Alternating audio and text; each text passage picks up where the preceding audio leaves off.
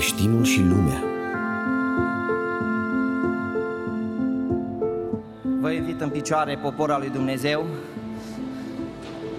și să citim împreună un cuvânt cunoscut și iubit de noi și Dumnezeu să ne vorbească și să ne umple inimile noastre de El.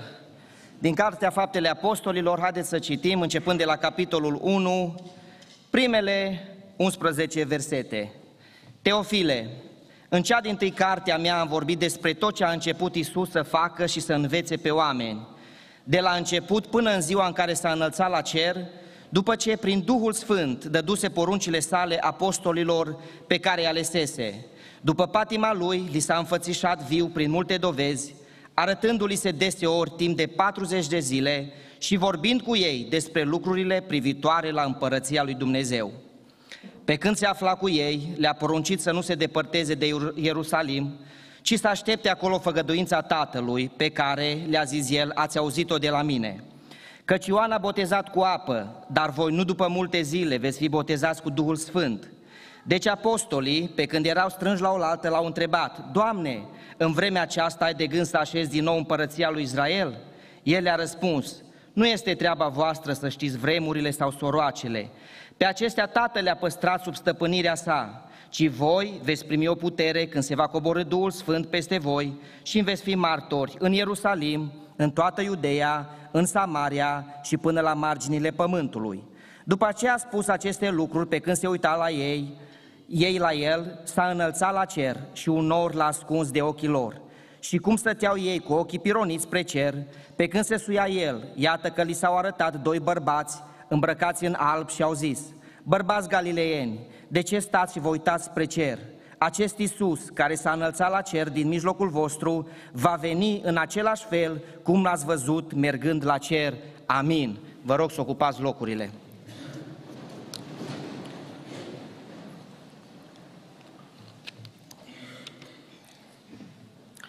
Cred că este potrivit ca într-o zi în care sărbătorim intrarea împăratului în Ierusalim, într-o zi în care Domnul Isus Hristos intră zmerit în cetatea Ierusalimului, este potrivit ca într-o zi ca aceasta să vorbim câte ceva despre împărăția lui Dumnezeu, împărăția acestui împărat, nu-i așa?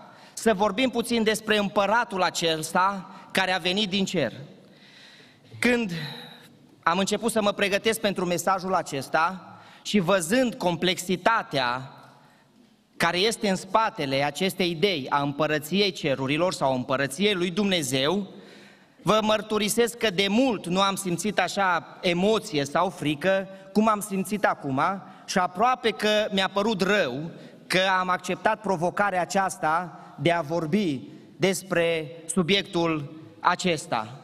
Pentru că este un subiect foarte neînțeles, conceptul acesta de împărăția lui Dumnezeu, îl înțelegem așa de greu, îl interpretăm de multe ori așa de greșit și nu numai noi, ci și înaintașii noștri, evreii au făcut lucrul acesta și chiar ucenicii. Lucru care pe mine cumva m-a încurajat să vin înaintea dumneavoastră și să vorbesc despre lucrurile acestea. M-am simțit ca și cum ai sta pe marginea unui ocean, fără margini, să atingi puțin cu degetul mic apa și apoi pe baza acestei experiențe să vii și să descrii oceanul acesta. Cam așa sunt eu în această seară, înaintea dumneavoastră, încercând să vorbesc despre împărăția lui Dumnezeu. Dar văzând, văzând atitudinea ucenicilor, care trei ani jumate au beneficiat de cea mai înaltă școală teologică de care putea să beneficieze cineva. Trei ani jumate, zi și noapte, au petrecut timpul, nu cu un mare învățat, nu cu cel mai mare teolog, nu cu un mare profet, ci cu însuși cuvântul întrupat al lui Dumnezeu, cel care crease și cel care, prin care se creaseră toate lucrurile, stătea în fața lor, îi învăța și le vorbea despre împărăția lui Dumnezeu. Și ei ce au priceput din toate acestea? Nimic. Domnul Iisus Hristos moare, înviază și ne spune cuvântul pe care l-am citit, că li se arată timp de 40 de zile încă, timp în care vorbește cu ei lucruri despre împărăția lui Dumnezeu. Și după încă 40 de zile în care vorbește cu ei despre împărăția lui Dumnezeu, ei ce înțeleg? Din întrebarea pe care ei o pun Domnului Isus Hristos, deducem că nu înțeleg nimic.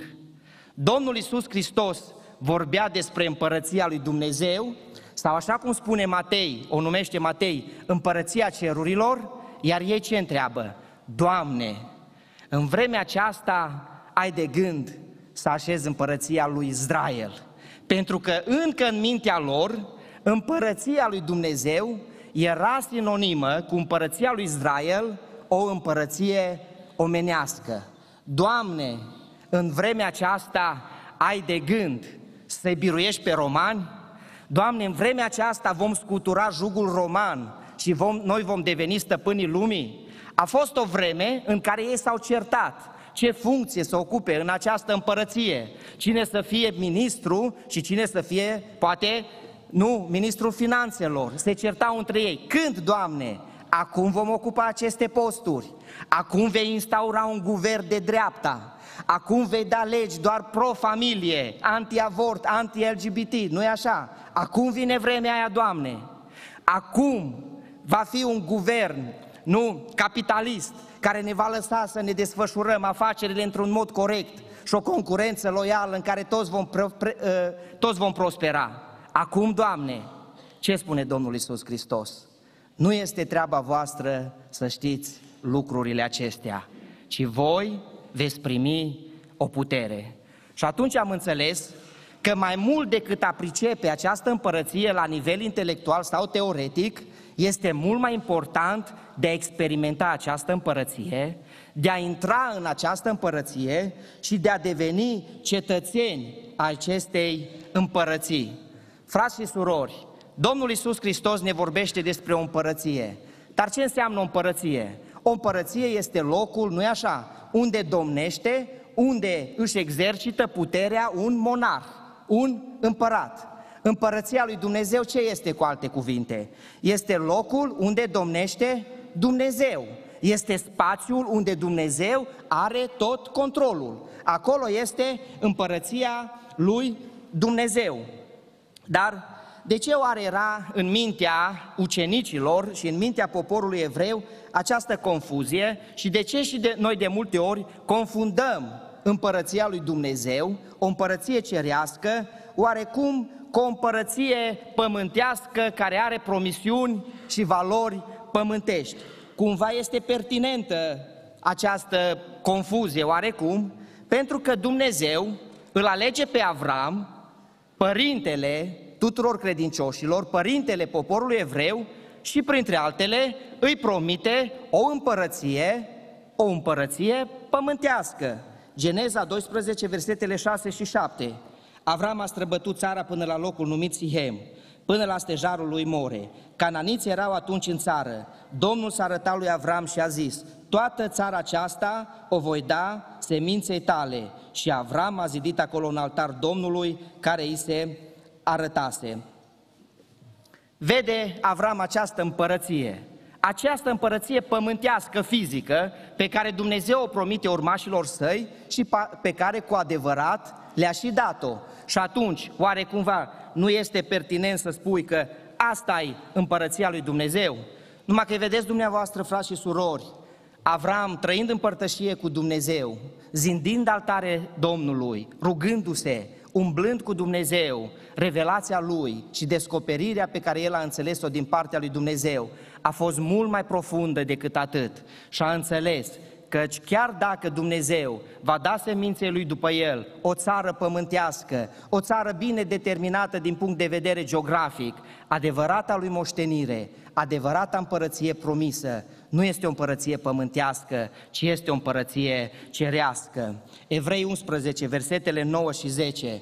Prin credință a venit și s-a așezat el în țara făgăduinței, ca într-o țară care nu era lui, și a locuit în corturi ca și Isaac și Iacov, care erau împreună moștenitori cu el ai aceleiași făgăduințe, căci el aștepta cetatea care are temelii tari, al cărei meșter ziditor este Dumnezeu. Și apoi Evrei 11, de la versetul 13, spune, în credință au murit toți aceștia, fără să fi căpătat lucrurile făgăduite, ci doar le-au văzut și le-au rat de bine de departe, mărturisind că sunt străini și călători pe pământ. Cei ce vorbesc în felul acesta arată deslușit că sunt în căutarea unei patrii. Dacă ar fi avut în vedere pe aceea din care ieșiseră, negreșit că ar fi avut vreme să se întoarcă în ea, dar doreau o patrie mai bună, adică o patrie cerească. De aceea lui Dumnezeu nu este rușine să se numească Dumnezeul lor, că își le-a pregătit o cetate. Avram a înțeles lucrul acesta, frați și surori, dar urmașii lui, sau cei mai mulți dintre urmașii lui, nu l-au înțeles. Și mereu ei au identificat împărăția lui Dumnezeu doar cu împărăția lor pământească. Și am stat să mă gândesc, oare noi nu facem de multe ori aceeași confuzie? Noi, când promovăm valori, când promovăm un conservatorism, dar fără să-L avem pe Hristos în centru, ce facem? Ce promovăm? Astăzi noi de multe ori vorbim despre vestirea Evangheliei și spunem că să, trebuie să le vestim oamenilor Evanghelia. Și în loc să vestim, să-L vestim pe Iisus Hristos și dacă ne uităm în Cartea Faptelor, Faptelor Apostolilor, vedem că vestirea Evangheliei pentru ei era sinonim cu vestirea lui Hristos, frați și surori. La început ei așa spuneau, că l-au vestit pe Hristos. Dar noi astăzi de multe ori vestim niște principii doar, doar niște idei, doar niște valori morale care sunt bune, nu-i așa? De multe ori ne angrenăm într-un activism din ăsta social, care este bun de altfel și poruncit. Dar dacă Domnul Isus Hristos lipsește din centrul vestirii noastre, dacă Domnul Isus Hristos lipsește din centrul Evangheliei, frați și surori, aceea nu mai este Evanghelie. Sunt valori conservatoare, dar nu este Evanghelia lui Dumnezeu. Și conservatorismul nu este același lucru cu creștinismul, deși mulți îl încurcăm de multe ori, nu-i așa? Într-adevăr, sunt multe idei comune și ne dorim o lume dominată de valori conservatoare și mie mi-ar plăcea lucrul acesta. Și ne simțim mai bine acolo unde valorile conservatoare sunt implementate. Dar până la urmă, creștinismul nu este în primul rând conservatorism, frați și surori. Creștinismul, Evanghelia, îl are în centru pe Isus Hristos, slăvit să fie numele Său. Domnul să ne ajute să înțelegem lucrul acesta și cu adevărat, în centrul vieții, în centrul mărturisirii noastre, să fie Isus Hristos și El înălțat, slăvit să fie numele Său.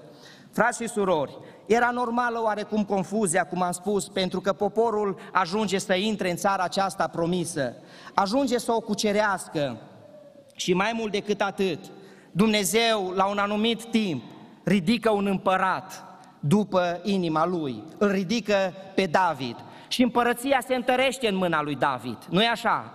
Și această, această conglomerat de triburi devine un regat bine centralizat, bine organizat, un regat puternic. Și oamenii erau îndreptățiți să spună împărăția lui Dumnezeu se întărește și apoi ne uităm la promisiunile pe care Dumnezeu le face lui David. 2 Samuel 7, 12. Când ți se vor împlini zilele, vei fi culcat cu părinții tăi. Eu îți voi ridica un urmaș după tine care va ieși din trupul tău și voi întări împărăția. El va zidi numelui meu o casă și voi întări pe vecie scaunul de domnie al împărăției lui. Eu îi voi fi tată și el îmi va fi fiu. Dacă va face răul, îl voi pedepsi cu o nuia omenească și cu lovituri omenești, dar harul meu nu se va depărta de la el cum l-am depărtat de la Saul, pe care l-am îndepărtat dinaintea ta, ci casa ta și împărăția ta vor dănui veșnic înaintea mea și scaunul tău de domnie va fi întărit pe vecie. Citind și văzând aceste profeții, nu este normal să spui asta e împărăția care se formează acum. Și cine altul este acest fiu promis? Și cine altul este acest urmaș promis decât Solomon, care urcă pe tron și în mâna lui împărăția se întărește mai tare și ajunge regatul lui Israel la o slavă, la o bogăție, la o putere pe care n-au mai avut-o niciodată. Și apoi aștepți ca împărăția aceasta să meargă mereu și mereu crescând, frați și surori. Dar se întâmplă ceva. Pe tron, după Solomon, se urcă fiul său, Roboam.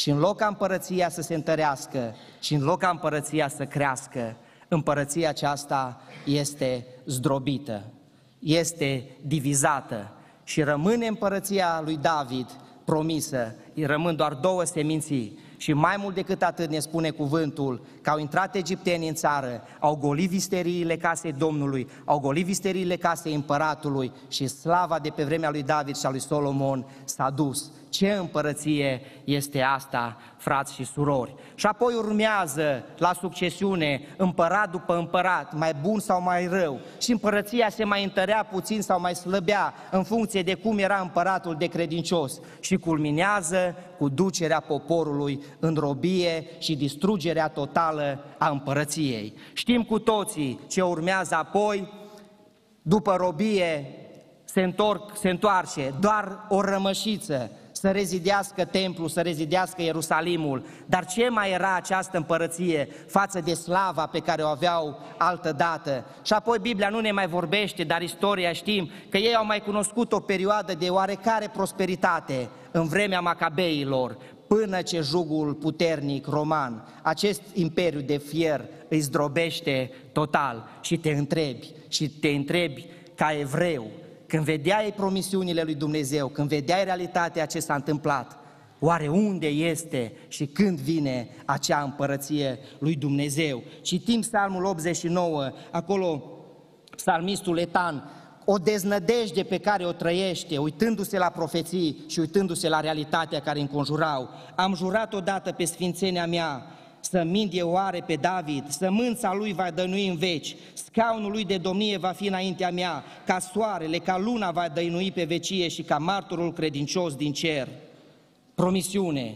Și ce se întâmplă? Și totuși tu l-ai îndepărtat și te-ai mâniat pe unsul tău. Ai nesocotit legământul făcut cu robul tău, i-ai doborât și ai pângărit cu nuna, i-ai prăbușit toate zidurile și ai dărâmat toate cetățuile, toți trecătorii îl jefuiesc și a ajuns de jocura vecinilor săi. Frați și surori, câtă deznădejde trebuie să fi simțită poporul când vedea situația în care se află și când vedeau promisiunile de slavă, de putere, de mărire a împărăției care era promisă. Dar totuși, cuvântul lui Dumnezeu are o promisiune pentru ei, că va veni un împărat, că va veni un izbăvitor, dar nu este un împărat omenesc, frați și surori, nu este un împărat care să se nască doar omenește și să primească doar o ungere omenească, ci pentru a întemeia împărăția aceea veșnică, nu putea să vină decât un împărat veșnic și acesta este Mesia. Și apoi, dintr-o dată, știm, nu-i așa, din cuvântul lui Dumnezeu, că în pustie, pe lângă râul Iordan, începe un om, un oarecare Ioan, să propovăduiască, un ciudat de altfel, îmbrăcat într-o piele, nu, unul care mânca lăcuste și locuia în pustie. Și predica lui suna cam așa, pocăiți-vă, căci împărăția cerurilor sau împărăția lui Dumnezeu este aproape. Și apoi vine într-o zi unul la Ioan care să fie botezat. Și Ioan îl identifică pe acesta cu Mesia, cu unsul, cu cel care trebuia să vină. Dar când te uitai la el, ce împărat, ce împărat era ăsta? Un împărat născut din femeie, un împărat care s-a născut și a fost înfășat în scutece și pus într-o iezle, un împărat fără frumusețe, un împărat care vine să fie botezat, un împărat care a fost ispitit, flămânzit, un împărat care însetează, un împărat care obosește, unul care este batjocorit, el lovi cu pietre, se roagă, plânge, este rănit și în urmă este omorât. Ce împărat este acesta, frați și surori? Când se uitau oamenii la el, ce împărat, ce putere, ce slavă vedeau în el? Domnul Iisus Hristos, când stă înaintea lui Pilat, bătut, batjocorit, legat, din punct de vedere omenesc, zdrobit ai fi spus, face acea mărturisire care dezleagă cheia și ne dă cheia problemei noastre. Ioan 18 cu 36. Împărăția mea nu este din lumea aceasta, a răspuns Isus. Dacă ar fi împărăția mea din lumea aceasta, slujitorii mei s-ar fi luptat ca să nu fiu dat în mâinile iudeilor, dar acum împărăția mea nu este de aici. Atunci un împărat, tot ești, i-a zis Pilat. Da, a răspuns Iisus, eu sunt un împărat. Eu pentru aceasta m-am născut și am venit în lume ca să mărturisesc despre adevăr. Oricine este din adevăr, ascultă glasul meu. Cu alte cuvinte spune Domnul Isus Hristos, valorile împărăției mele nu sunt deloc valorile acestui pământ.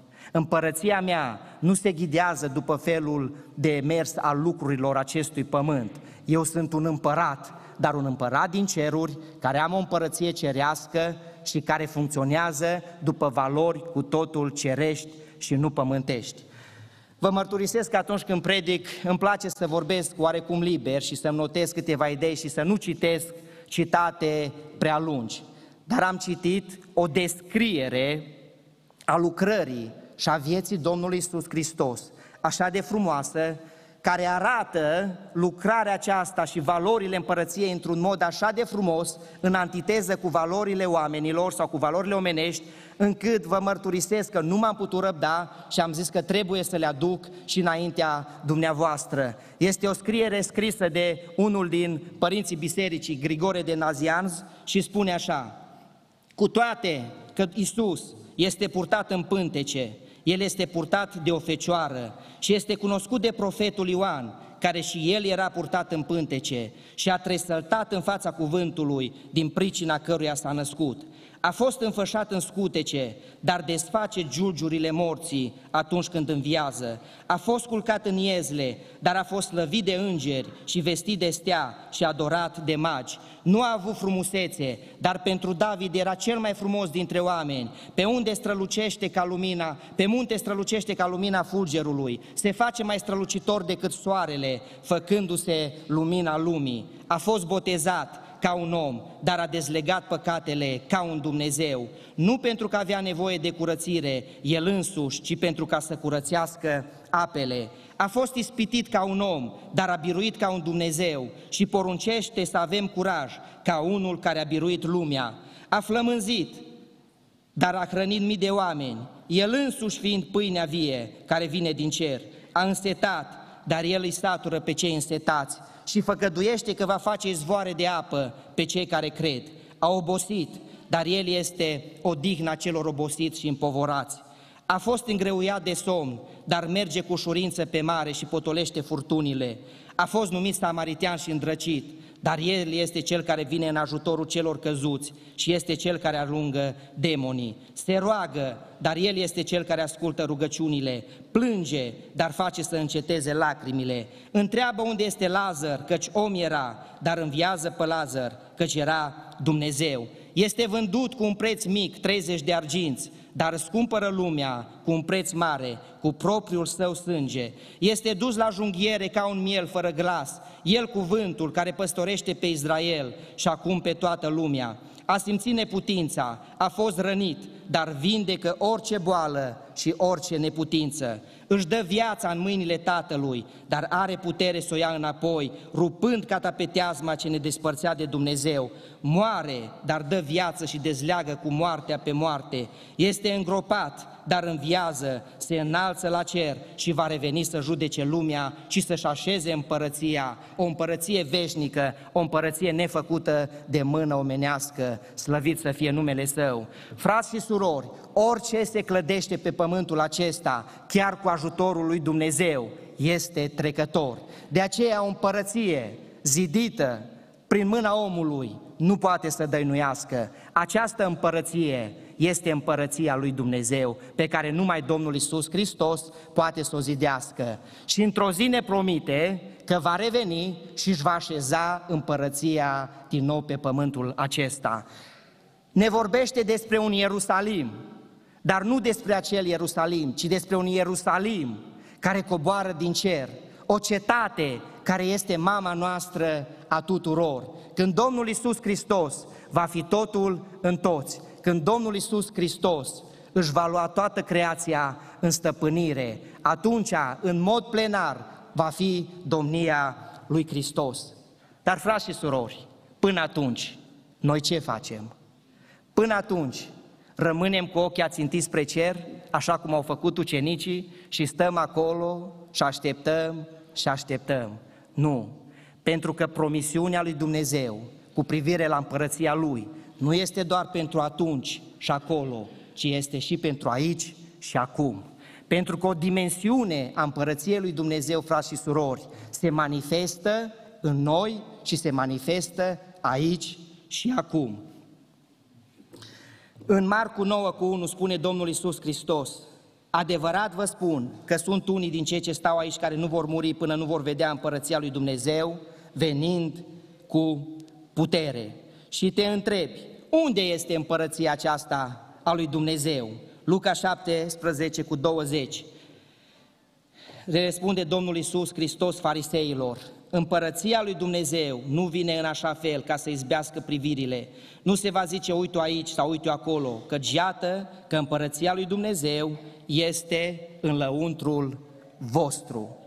Frați și surori, ne vorbește Domnul Isus Hristos și vorbește oamenilor din vremea aceea că unii dintre ei vor trăi și vor vedea împărăția lui Dumnezeu venind cu putere. A mințit Domnul? Nu a mințit. Pentru că unii din cei ce au stat acolo, sau mai bine zis majoritatea din ei, au văzut acea împărăție venind cu putere atunci când în ziua cinzecimei Duhul Sfânt s-a coborât. Atunci când Duhul Sfânt a intrat în viețile oamenilor, atunci când Duhul Sfânt sau prezența vie a lui Dumnezeu a început să se manifeste viu în om și prin om. Acum fac aici o paranteză. Noi vorbim mereu de putere și ca penticostale atât am vorbit despre această putere încât am ajuns să depersonificăm pe Duhul Sfânt al lui Dumnezeu și să-L confundăm pe Duhul Sfânt cu puterea.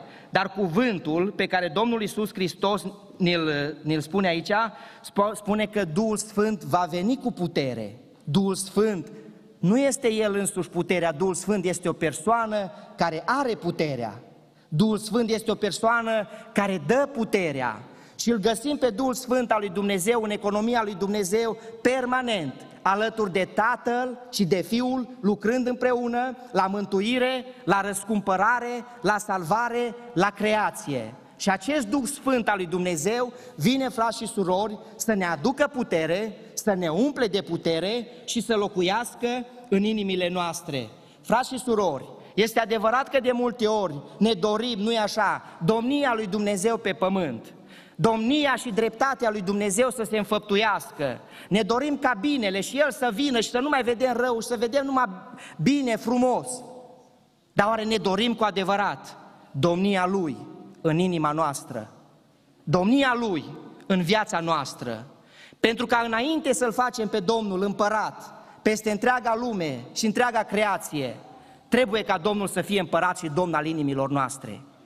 Inima noastră trebuie să fie împărăția lui Dumnezeu. Și ce înseamnă aceasta? Ce am spus mai la început. Este locul unde domnește Dumnezeu. Și dacă în inima mea domnește Dumnezeu, frați și surori, ce mai sunt eu? Mai sunt stăpân pe viața mea? Nu, Dumnezeu este stăpân. Dacă în inima mea domnește Dumnezeu, mai sunt stăpân pe voința mea? Nu mai sunt stăpân pe voința mea, Dumnezeu este stăpân.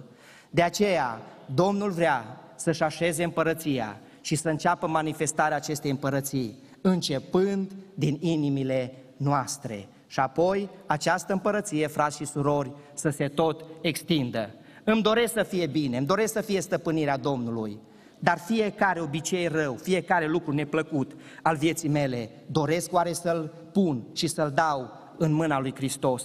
Domnul să ne ajute, frați și surori, să lăsăm pe Dumnezeu să fie cu adevărat stăpânul vieții noastre. Apostolii n-au știut multe, n-au înțeles mai nimica după tot timpul acesta petrecut cu Domnul, dar s-au încrezut în Domnul și au ascultat de Domnul și s-au supus Domnului. Și puterea lui Dumnezeu a umplut viețile lor. Frați și surori, dar noi acum ce avem de făcut? Avem ceva de făcut sau intrăm într-o zonă din asta pasivă. Pe Domnul Isus Hristos spune că după ce primiți această putere, îmi veți fi martori. Nu veți sta degeaba, ci veți face ceva. Textul pe care l-am citit și care vorbește despre Domnul Isus Hristos spune aici Luca că el a vorbit și scrie acestui Teofil ce a început Isus să facă și să învețe pe oameni. Deci Domnul Isus Hristos nu doar a învățat, a făcut și a învățat. Și apoi spune ucenicilor săi, voi înveți fi martori până la marginile pământului. Dar cum, frați și surori? Luptând. Dar cum să luptăm? Să punem mâna pe sabie, nu-i așa? Și să mergem, să instaurăm, să răspândim împărăția lui Hristos. Prin toate forțele pe care le avem, politice, prin relații, nu e așa, prin toate pârghile putere, puterii pe care le avem, să punem mâna pe sabie și să instaurăm această împărăție a lui Dumnezeu. Petru la început și el nu a înțeles lucrul acesta și a luat sabia și a tăiat urechea marelui preot. Ce spune Domnul Isus Hristos? Petre, bagă sabia în teacă, că cine scoate sabia, de sabie va muri.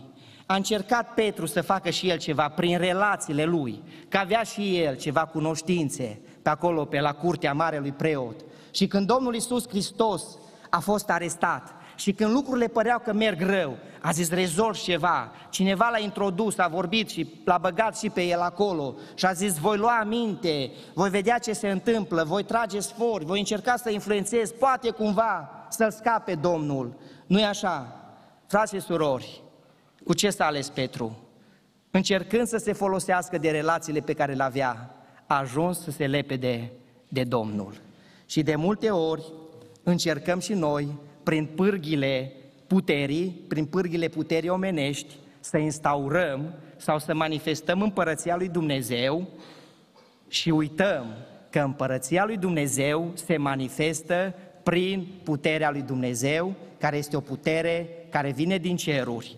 Dacă ne uităm în istorie, când oamenii au încercat să instaureze împărăția prin putere, ce au reușit? Au reușit să semene teroare, moarte, frică. Dacă ne uităm nu la Inchiziție, la Cruciade, primul țar al Rusiei, Ivan cel Groaznic, a încercat la Moscova să instaureze și să clădească noul Ierusalim, folosindu-se de teroare. Și uitați-vă urmașii lui astăzi, care urmează exemplu, ce fac? Vorbesc despre o împărăție a lui Dumnezeu, vorbesc despre legea lui Dumnezeu pe care ei încearcă să o implementeze și am văzut preoți delirând cu Kalashnikovul în mână, semănând moarte și teroare și vorbesc despre o instaurare a împărăției lui Dumnezeu și a stârpirii răului de pe pământul acesta. Frați și surori, asta se întâmplă când nu înțelegem principiile și faptul că împărăția lui Dumnezeu este una duhovnicească.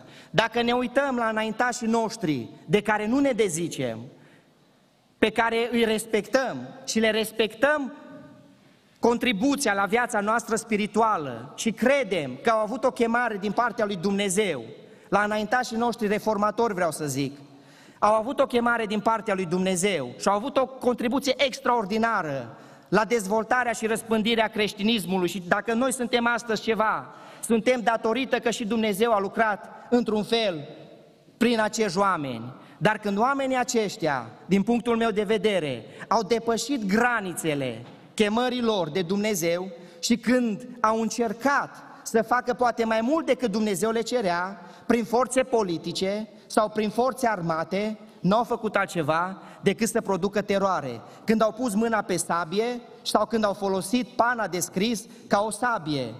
Respectabilul Luther, un om extraordinar, un om pe care îl iubim de altfel, nu-i așa?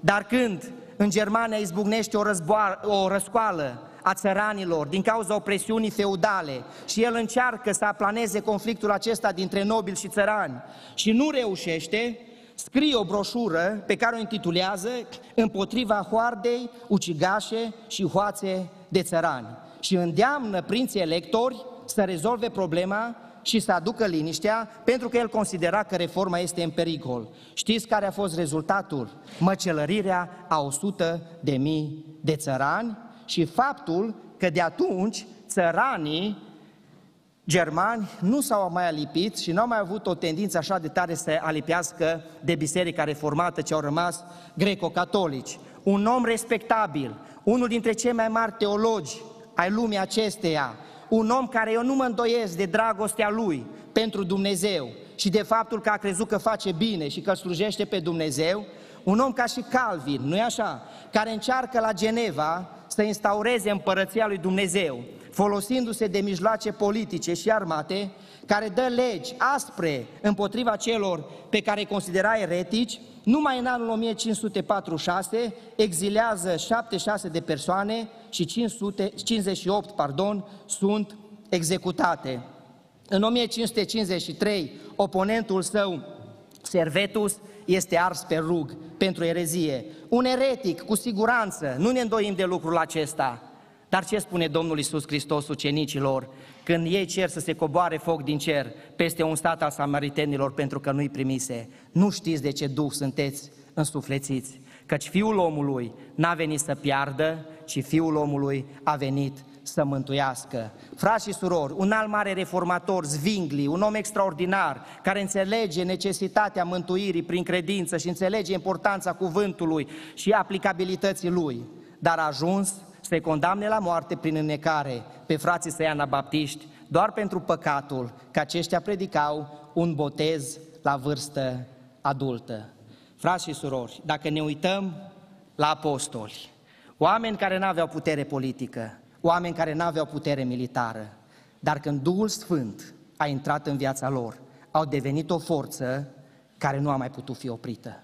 Și nici măcar ei n-au știut ce, că ceea ce fac și n-au înțeles atunci lucrarea pe care ei o fac. Creștinismul s-a răspândit cu așa putere, nu? Când au acea experiență la Rusale și iese Petru și predică acolo, el nici măcar nu știa ce va fi și ce se va întâmpla. Nu știa că va spune o predică, ci el doar explică ceea ce s-a întâmplat.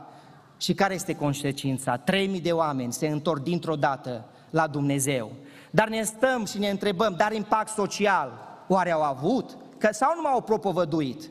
Pe frați și surori, dacă ne uităm, tot istoria ne spune că nu mai în trei secole, faptul că biserica s-a răspândit așa de mult, întreaga lume greco-romană, întregul sistem greco-roman s-a prăbușit. Și se naște ceea ce noi cunoaștem prin civilizația occidentală sau civilizația cu valori iudeo-creștine. nu e așa? Dar paradoxul este că ori de câte ori puterea politică sau chiar cea militară s-a întărit în mâna bisericii, puterea spirituală a scăzut. Aș dori să învățăm de la lucrurile acestea și să înțelegem căci împărăția lui Dumnezeu este o împărăție duhovnicească. Nu mai este timp acum să vorbim, dar dacă vă uitați la istoria marilor treziri, oameni care s-au pus la dispoziția lui Dumnezeu, ceea ce s-a întâmplat numai în Anglia, pe vremea lui fraților Wesley. Oamenii aceștia au experimentat o trezire care a umplut întreaga națiune. Și toți istoricii sunt de acord că Anglia a fost salvată de la un colaps pentru că în Anglia era gata să aibă parte o revoluție ca și în Franța și să se instaureze anarhia. Păcatul ajunse la culme, era o societate atât de degradată, dar niște oameni ca frații Wesley, care își pun la îndemâna lui Dumnezeu. Dumnezeu lucrează prin ei o trezire, oamenii se întorc cu adevărat la Dumnezeu și are loc o schimbare socială profundă. Dacă vă uitați în țara Galilor ce s-a întâmplat în anii 1904-1905 pe vremea lui Robert Evans, când a avut loc acea mare trezire, barurile s-au închis, toate locurile unde se păcătuia, sălile de jocuri, febra fot, fotbalului s-a stins care îi, îi măcina pe oameni atunci, dar nu pentru că ei și-au propus prin uh, pârghii politice să închidă, ci prin faptul că oamenii au fost schimbați din interior, prin faptul că împărăția lui Dumnezeu a fost instaurată în inima oamenilor. Când împărăția lui Dumnezeu, frați și surori, locuiește din plin în noi, nu se poate ca ceva în jurul nostru să nu se schimbe. Pentru că Domnul Isus Hristos ne spune că o cetate așezată pe un munte nu poate să rămână nevăzută. O lumină nimeni nu aprinde ca să o pună sub obroc, ci lumina strălucește. Domnul să ne ajute, frați și surori, să fim plini de Duhul Sfânt al lui Dumnezeu. Lumina Lui să strălucească în noi și împărăția Lui să se manifeste cu putere începând din viața noastră și apoi să cuprindă întreaga lume. Domnul să ne ajute. Amin.